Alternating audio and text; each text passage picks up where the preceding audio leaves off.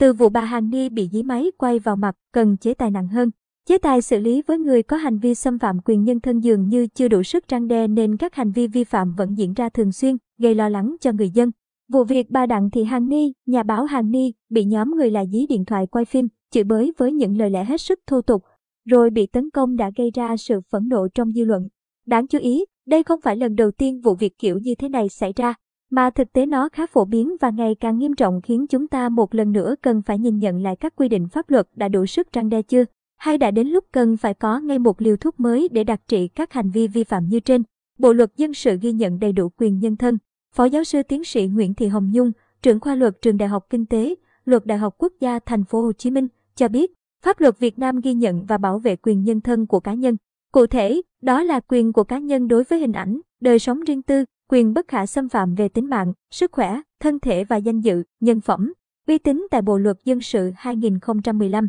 Về nguyên tắc, việc sử dụng hình ảnh cá nhân hay thu thập thông tin liên quan đến đời sống riêng tư của bất kỳ một ai thì đều phải được người đó đồng ý trừ những trường hợp đặc biệt do pháp luật quy định. Như vậy, hát anh VT ư ý quay phim, chi chi ủ PAN mà chi chi ư A có S ư cho phép CUA cá nhân đó rõ ràng là vi phạm quyền đối với hình ảnh của người đó. Chưa kể đến việc đưa các thước phim này lên mạng xã hội MXH vừa xâm phạm đến quyền riêng tư của cá nhân, vừa có thể gây ảnh hưởng xấu đến danh dự và nhân phẩm của họ, Phó giáo sư tiến sĩ Hồng Nhung nói. Bên cạnh đó, tiến sĩ Đoàn Thị Phương Diệp, trưởng phòng thanh tra pháp chế trường Đại học Kinh tế, Luật Đại học Quốc gia Thành phố Hồ Chí Minh cũng cho biết thêm, hiện việc ghi âm, ghi hình chỉ được hướng dẫn bằng một văn bản quy phạm pháp luật duy nhất trong lĩnh vực tố tụng hình sự, đó là Thông tư liên tịch số 03 gạch chéo 2018 gạch chéo TTLT gạch ngang BCA gạch ngang VKS, NDTC gạch ngang TANDTC gạch ngang BQP. Việc ghi âm, ghi hình ngoài khuôn khổ việc điều tra, truy tố, xét xử hình sự chưa được quy định rõ ràng.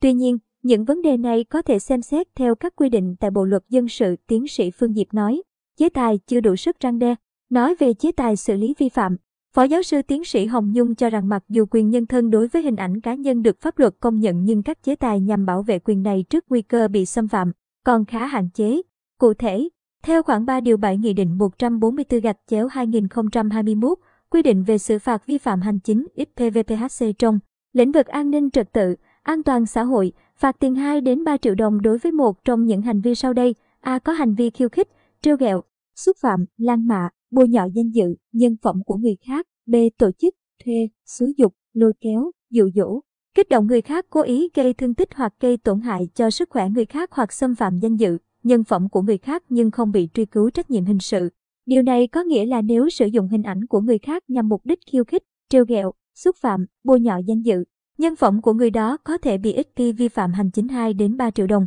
Theo Phó Giáo sư Tiến sĩ Hồng Nhung, mức phạt này còn quá thấp, chưa đủ sức nặng để bảo vệ quyền của cá nhân đối với hình ảnh của họ, một quyền cơ bản của con người và bất khả xâm phạm. Nó cũng chưa có tác dụng răng đe, phòng ngừa các hành vi xâm phạm, đặc biệt trong thời đại công nghệ kỹ thuật số. Chưa khi nào việc xâm phạm quyền nhân thân lại dễ dàng và phổ biến như hiện nay. Trong khi đó, đối với hành vi vi phạm quyền nhân thân của cá nhân, Bộ luật hình sự 2015 có ghi nhận 3 tội danh. Tội làm nhục người khác, điều 155, tội vu khống, điều 156, tội xâm phạm bí mật hoặc an toàn thư tín, điện thoại, điện tính hoặc hình thức trao đổi thông tin riêng tư khác của người khác, điều 159. Để xử lý hình sự theo những tội danh nêu trên thì đều phải thỏa mãn dấu hiệu là xúc phạm nghiêm trọng đến danh sự, nhân phẩm của người khác hoặc đối tượng tác động là thư tín, điện thoại, hình thức chứa đựng các thông tin dữ liệu cá nhân. Mà việc xác định dấu hiệu xúc phạm nghiêm trọng đến danh dự, nhân phẩm lại mang tính định tính, nên sẽ gây nhiều khó khăn cho các cơ quan chức năng trong việc xác định tội danh trong quá trình tố tụng.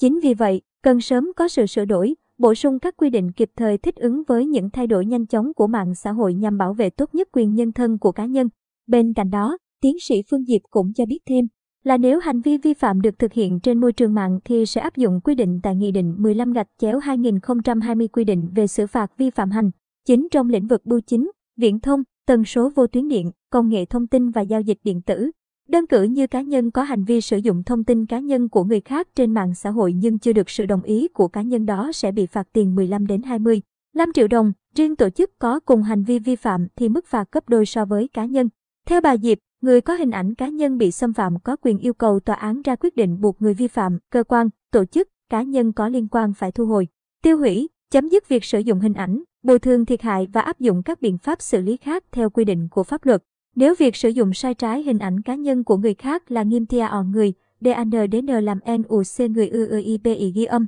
ghi hình và thỏa mãn. Các Yếu U T U C A U thành thì có thi ích để bị truy cứu trách nhiệm hình sự theo Điều 155 Bộ Luật Hình sự về tội làm nhục người khác. Mức phạt tối đa có thể lên đến 5 năm tù tiến sĩ Phương Diệp nói. Có thể xem xét tội gây rối trật tự công cộng. Đối với vụ việc nhà báo Hàng Ni bị dí máy quay vào mặt khi đang ăn và xảy ra xô xát, tôi cho rằng hành vi của nhóm người phá rối có dấu hiệu của tội gây rối trật tự công cộng, được quy định tại Điều 318 Bộ Luật Hình sự. Mặt khách quan của tội phạm này đó là hành vi gây rối trật tự công cộng, gây tổn hại đến các quyền và lợi ích hợp pháp của công dân được pháp luật bảo vệ. Hành vi gây rối trật tự công cộng được thực hiện công khai ở những nơi đông người, thể hiện ý thức coi thường kỷ cương xã hội. Pháp luật của nhà nước thông qua các hình thức thể hiện như có lời nói lan mạ, thô tục xúc phạm người khác tại nơi công cộng hoặc bằng hành vi đuổi đánh nhau, đập phá đồ đạc, gây lộn xộn ở nơi công cộng. Các hành vi nêu trên có thể thực hiện ở những nơi không phải là nơi công cộng nhưng đã gây ảnh hưởng lớn đến trật tự chung thì cũng được coi là gây rối trật tự công cộng. Luật sư Trần Cao Đại Kỳ Quân, Đê Oan Lu ATSUTIN Đồ Người Nai,